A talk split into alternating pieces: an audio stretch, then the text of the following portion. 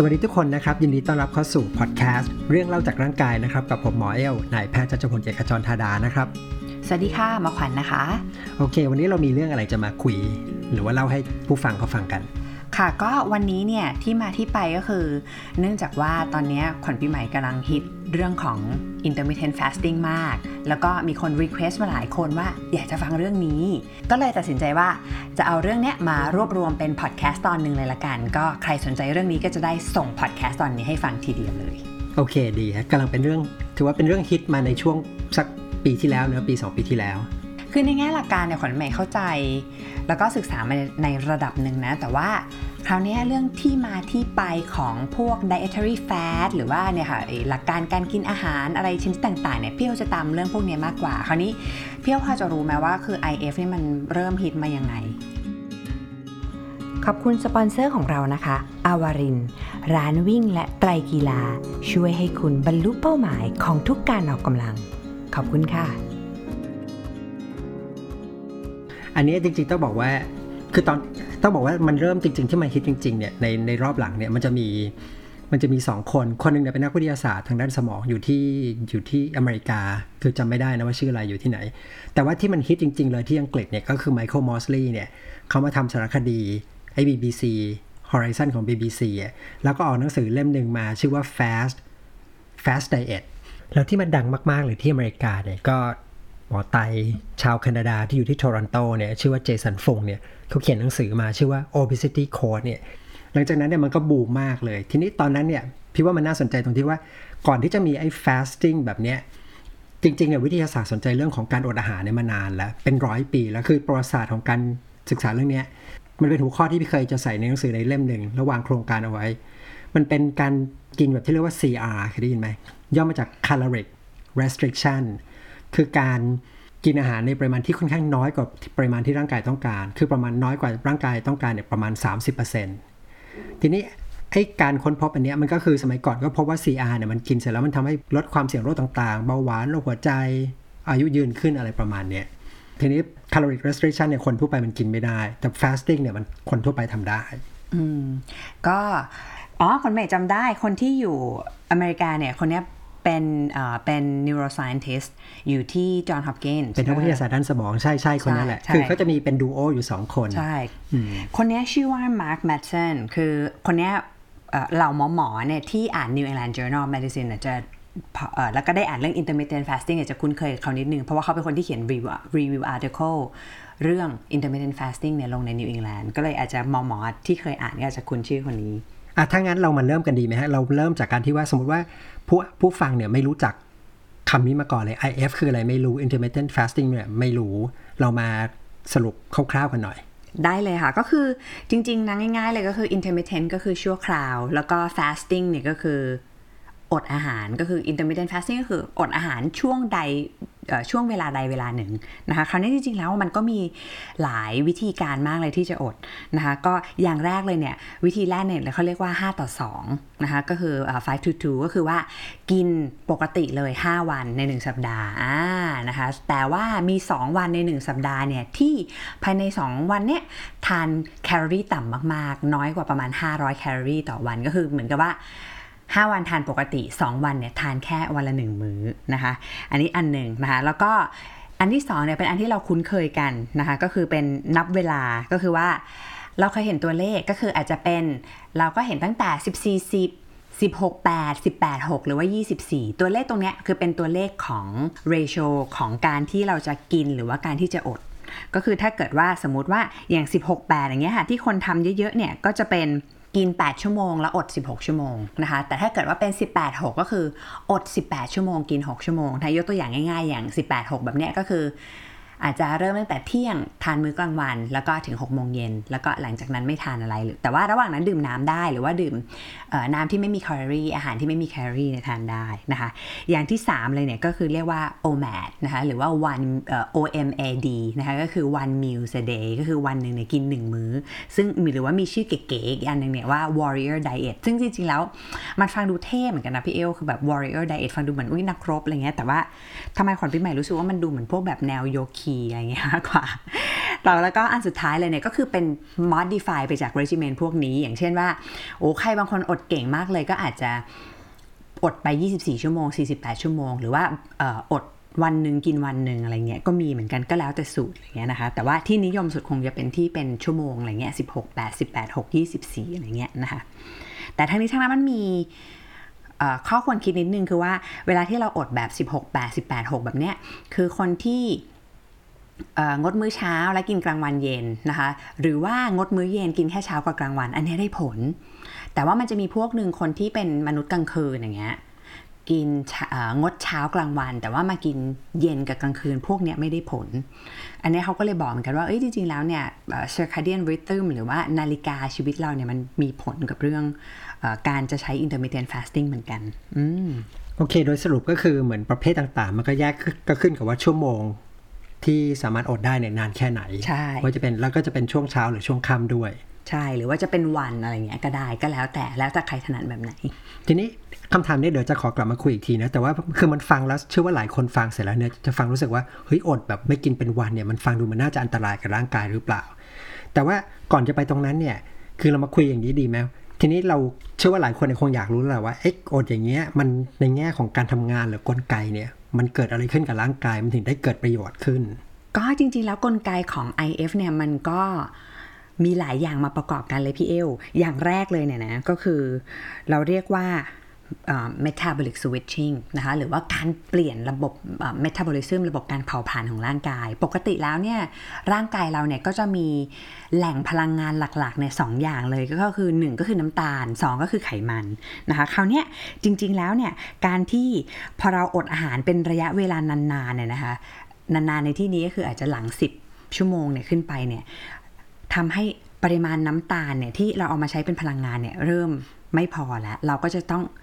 คร่าวๆแล้วก็คือจะสวิชเนี่ยจากที่เราใช้พลังน้ำพลังงานจากน้ำตาลเป็นหลักเนี่ยเปลี่ยนมาเป็นใช้ไขมันแทนนะคะก็คือจะได้เผาผลาญไขไขมันเนี่ยที่เราสะสมไว้ในร่างกายเนี่ยก็คือทำให้น้ำหนักลดลง แล้วก็ทำให้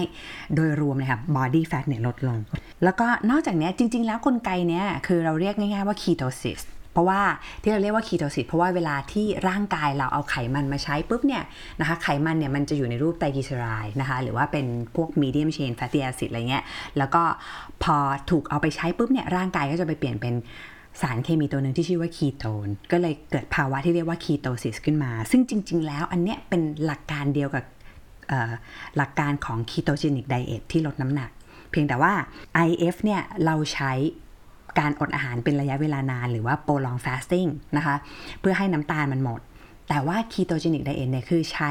การกินคาร์โบไฮเดรตเนี่ยจำนวนที่มันในปริมาณที่ต่ำมาก ๆ เลย ก็คือทำให้น้ำตาลที่เข้าไปในร่างกายเนี่ยไม่พออืมเดี๋ยวขออธิบายนิดนึงก็คือคีโตเจนิกไดเอทเนี่ยก็คือพวกที่กิน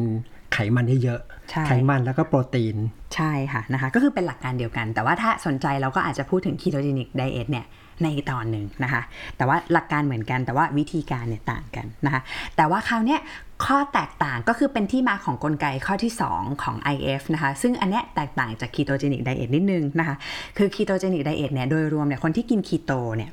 มักจะกินอาหารพอแคลอรี่เนี่ยเท่า ๆเดิมเมื่อเทียบกับอาหารที่เขากินปกติ นะคะเพราะว่าอาหารที่กินโดยส่วนใหญ่เป็นไขมันกับโปรตีน ซึ่งพลังงานมันเยอะนึกภาพแบบสเต็กอะไรเงี้ยนะคะแต่ว่าคนที่กิน IF เนี่ยนะคะตามการศึกษาต่างๆเนี่ยเพราะว่าเนื่องจากว่าจำนวนชั่วโมงที่กินเนี่ยมันน้อย เพราะฉะนั้นเนี่ยคนที่ หันมาใช้วิธี IF เนี่ยค่ะก็พบว่าโดยรวมเนี่ยแคลอรี่เฉลี่ยเนี่ยเมื่อเทียบกับอาหารที่เขากินปกติแล้วเนี่ยจะลดลงมาประมาณคร่าวๆเนี่ยประมาณ 500กิโลแคลอรี่ต่อวัน ก็พูดง่ายๆเหมือนกับปกติเรากิน 3 มื้อ ถ้าเราเปลี่ยนมากิน 2 มื้อหรือ 1 มื้อเนี่ยแคลอรี่มันก็ลดไปเนี่ยคร่าวๆประมาณ 500แคลอรี่ต่อวันอันนี้มันมีประสบการณ์นะเพราะว่าพอเรากินเองเราจะรู้ว่าช่วงเวลาที่ต้องกินเนี่ยบางครั้งมันสั้นกินไม่ไหวมันอิ่ม มันทำให้โดยรวมเนี่ยเหมือนกับมันน้อยลง ใช่ค่ะ มันก็เลยนอกจากสวิชจากน้ำตาลเป็น fat ก็ยังจะโดยรวมเนี่ยแคลอรี่ที่กินเนี่ยก็ลดลงด้วยนะคะแล้วก็สุดท้ายเลยเนี่ยกลไกที่ 3 เลยเนี่ยนะคะก็พบว่าจริงๆเนี่ยนอกจากผลกับเมตาบอลิซึมโดยตรงแล้วเนี่ยค่ะคือตัว fasting ไปสักระยะหนึ่งเนี่ยนะคะมันก็จะไปเปลี่ยนพวกฮอร์โมนหรือว่า growth factor นะคะหรือว่าสารต่างๆในร่างกายเนี่ยนะคะรวมทั้ง ปฏิกิริยาที่ร่างกายเนี่ยตอบสนองกับอินซูลิน ซึ่งเป็นฮอร์โมนสำคัญเลยที่เกี่ยวกับการ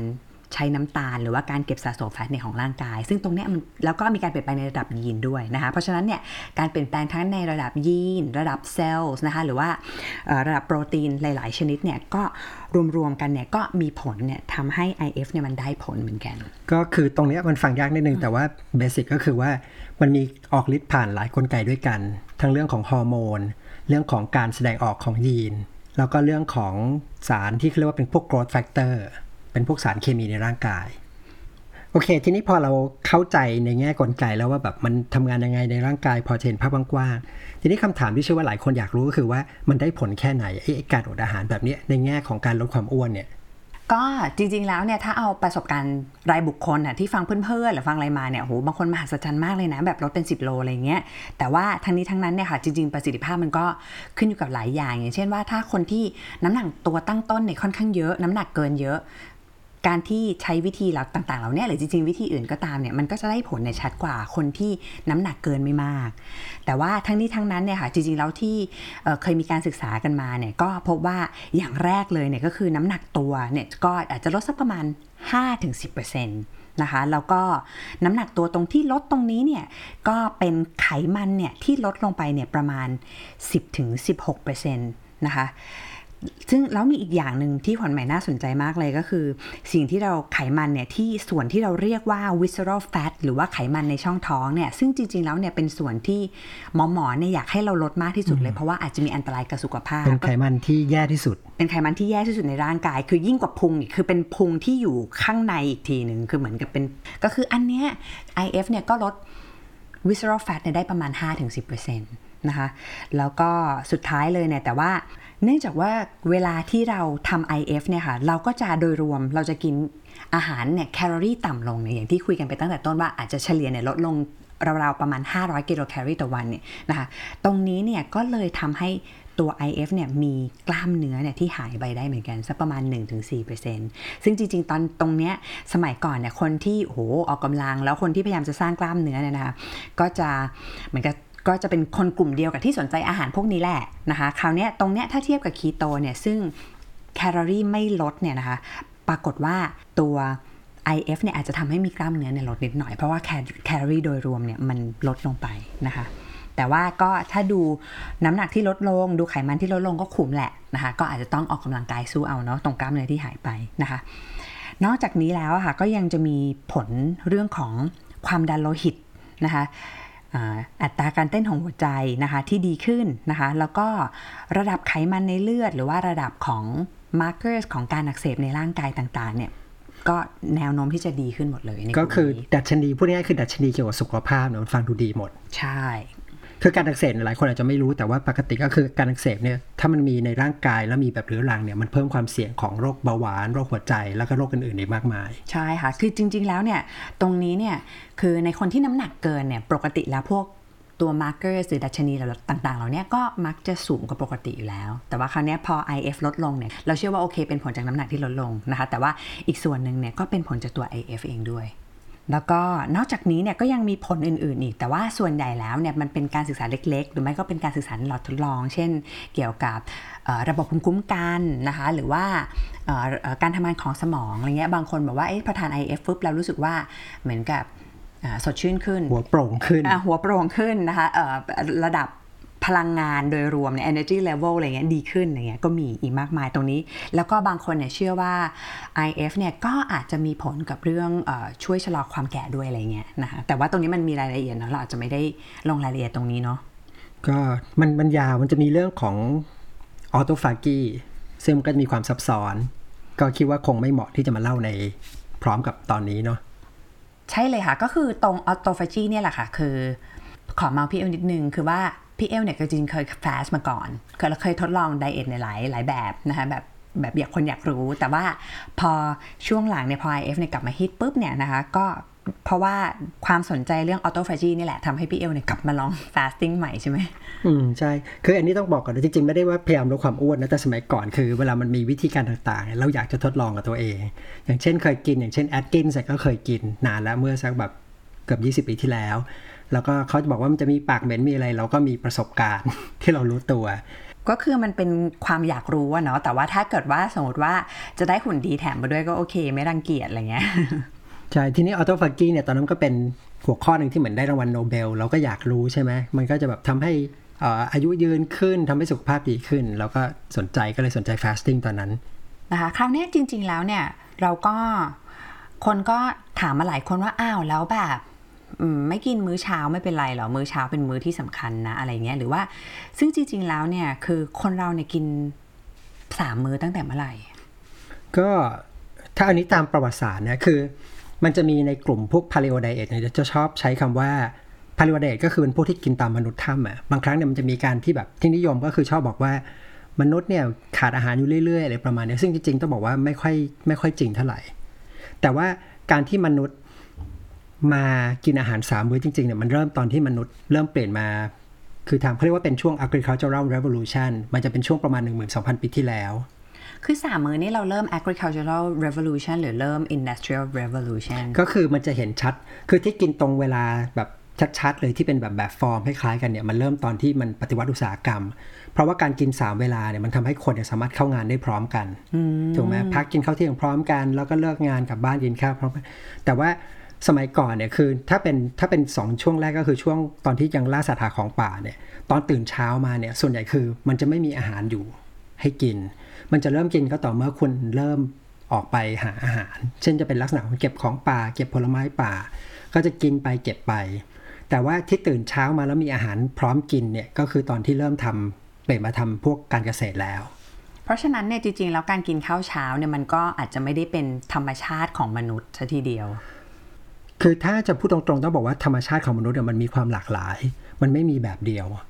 เอาอย่างนี้ดีกว่าก็คือว่าจริงๆแล้วไม่มีแบบเดียว เพราะฉะนั้นมันจะมีคนบางคนที่ต้องกินมื้อเช้าหมายหมายถึงคนปัจจุบันนะที่ตื่นมาแล้วมีความรู้สึกต้องการกินมื้อเช้าแล้วเขารู้สึกดีกว่า มีคนที่ไม่ต้องกินมื้อเช้าก็ได้ ตอนนี้มันเหมือนกับสรุปว่าการกินมื้อเช้าไม่จำเป็นเหมือนที่สมัยก่อนชอบสอนกันมา แต่ถ้าเกิดคุณต้องกินมื้อเช้า คุณเป็นคนที่ต้องกินมื้อเช้า ก็กินมื้อเช้าก็ไม่มีปัญหาอะไร ทีนี้กลับมาถึงหัวข้อที่เมื่อกี้ตอนแรกเราคุยกันไปนิดหนึ่งที่ที่พี่ตั้งกันไว้ว่าเชื่อว่าหลายคนพอฟังว่าแบบโอ้โหอดอาหารเนี่ยมันก็เกิดความรู้สึกหนึ่งขึ้นมาว่า แล้วอย่างนี้มันไม่อันตรายกับสุขภาพหรอเพราะว่ามันเหมือนกันเราไม่ได้เอาอาหารเข้าไปซ่อมแซมส่วนต่างๆของร่างกาย ก็จริงๆแล้วในอย่างที่คุยกันไปคือว่า ปกติแล้วเนี่ยระบบ พลังงานของร่างกายค่ะมันมี 2 ระบบ ก็คือระบบที่มาจากน้ำตาลกับระบบที่มาไขมันนะจริง ๆ แล้วเนี่ยถ้าเราดื่มน้ำเพียงพอนะไม่ได้ขาดน้ำขาดเกลือแร่เนี่ยจริงๆแล้วไขมันที่เราสะสมไว้เนี่ยนะคะในร่างกายเราเนี่ยเราสามารถใช้ได้แบบค่อนข้างเป็นระยะเวลานานเลยแต่ว่า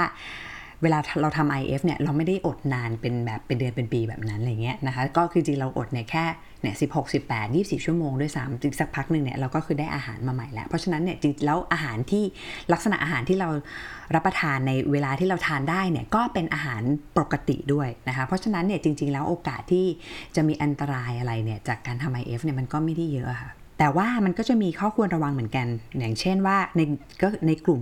ก็จะมีอยู่2อสกลุ่มที่เราไม่แนะนำให้ทำ IF นะคะ ก็คืออย่างแรกเลยคือ คนไข้ที่เป็นเบาหวานนะคะ เพราะว่าคนไข้ที่เป็นเบาหวานเนี่ยเขาก็มีปัญหาเรื่องระดับน้ำตาลในเลือดแล้วก็จะต้องได้ยา หรือว่าได้การรักษาเกี่ยวกับเบาหวานอยู่แล้ว คราวนี้การทำ IF เนี่ยมันก็อาจจะทำให้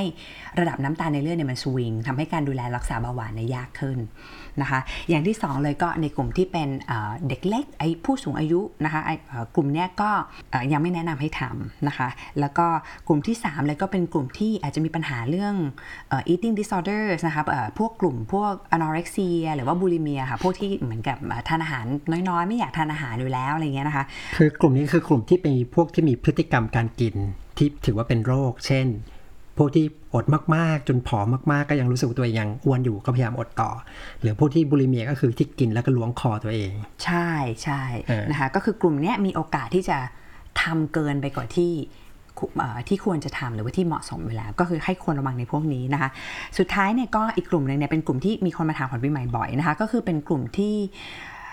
เนื่องจากว่าตอนนี้การที่ทำเวทเทรนนิ่งหรือว่าการบิวกล้ามเนื้อเนี่ยมันเป็นอะไรที่ค่อนข้างนิยมอะใช่ไหมคะคือเราก็อยากจะออกกกำลังกายเพิ่มกล้ามเนื้อกันอะไรเงี้ยค่ะถ้ากลุ่มเนี้ยก็ขอนแมงจริงๆแล้วไม่ค่อยแนะนำ IF ถ้าสมมติว่าชั่วโมงที่ทานเนี่ยอาจจะ สั้นๆ อย่าง 6 ชั่วโมง 8 ชั่วโมงเนี่ยค่ะบางครั้งเนี่ยทานไม่พอ เพราะเวลาที่เราจะต้องสร้างกล้ามเนื้อเนี่ยเราต้องกินโปรตีนให้พอกินแคลอรี่ให้พอคราวนี้ถ้ามาทำ IF ด้วยแล้วไม่สามารถกินได้พอเนี่ยก็ไม่แนะนำนะคะ แล้วก็อย่างจากข้อมูลที่เราเสนอไปเบื้องต้นเนี่ยจริงๆแล้วโดยรวมเนี่ยกิน IF เนี่ยยังไงเนี่ยมันก็จะแคลอรี่โดยรวมมันจะค่อนข้างน้อยลงค่ะ เพราะฉะนั้นการสร้างกล้ามเนื้อมันก็จะไม่ง่าย กลุ่มเนี้ยก็จะไม่แนะนำเหมือนกัน ก็เห็นกลุ่มนี้ที่เขาใช้กันส่วนใหญ่ใช้ตอนที่พยายามจะลีน ตอนที่พยายามจะรีดไขมันให้กล้ามเนื้อเนี่ยมันชัดๆ เขาก็จะใช้เสริมเป็น IF บางช่วงก็เสริมได้นะคะ แต่ว่าถ้าเกิดว่ากำลังอยู่ในช่วงที่ยังผอมบางอยู่ แล้วอยากจะล่ำกว่านี้กำลังช่วง build up อะไรเงี้ยก็อาจจะอาจจะใช้ IF ไม่ได้ๆโอเคก็มีอะไรอีกไหมคิดว่าเวลามันค่อนข้างพอดีละ ใช่ค่ะก็น่าจะคร่าวๆก็น่าจะประมาณนี้ค่ะ แต่ว่าถ้าสมมุติว่าใครมีคำถามนะคะ หรือว่าอยากได้ข้อมูลอะไรเพิ่มเติมเนี้ยค่ะ หลังก็หลังใหม่มาหรือว่าไปคอมเมนต์กันได้ ก็ช่องทางติดต่อนะก็คือตอนนี้ก็ใช้มีมีหลายช่องทางด้วยกันนะก็มี Facebook ชื่อว่าเพจเรื่องเล่าจากร่างกายนะชื่อเดียวกับพอดแคสต์เลย แล้วก็มี Blockdit ชื่อเรื่องเล่าจากร่างกาย ก็ตอนนี้ Blockdit เนี่ยก็มีฟังก์ชันให้ส่งข้อความได้ ก็ส่งมาหลังไมค์ก็ได้นะหรือจะคอมเมนต์ก็ได้ แล้วก็มีเป็น Facebook Page กลุ่มอีกอันหนึ่งชื่อว่าคุยกับหมอเอล ซึ่งถ้าเกิดมีใครอยากจะเสนอหัวข้อหรือว่าอยากจะคุยต่ออะไรเนี่ยก็ก็ไปคุยในนั้นได้นะ ก็จะพยายามไปช่วยตอบกันให้นะคะ หรือว่าถ้าอันเนี้ยคิดว่ามันยัง geek ไม่พออะไรเงี้ย อยากจะให้มันรายละเอียดเยอะกว่านี้อะไรเงี้ย เราสามารถมีเอ่อภาคสองสามสี่ได้นะคะ request กันได้เลยชักชักไม่จริงๆก็เยอะแล้วแหละก็โอเคมั้งฮะคิดว่าวันนี้ก็สมควรกับเวลาค่ะ ก็ขอบคุณนะครับที่ติดตามฟังกันมาจนถึงตอนท้ายของรายการ แล้วก็ถ้าใครมีอะไรก็อย่างที่บอกนะครับ ก็ไปคอมเมนต์ใน Facebook ได้ ค่ะ พบกันใหม่ตอนหน้าค่ะ ครับ สวัสดีครับ สวัสดีค่ะ ขอบคุณสปอนเซอร์ของเรานะคะ อาวาริน ร้านวิ่งและไตรกีฬา ช่วยให้คุณบรรลุเป้าหมายของทุกการออกกำลัง ขอบคุณค่ะ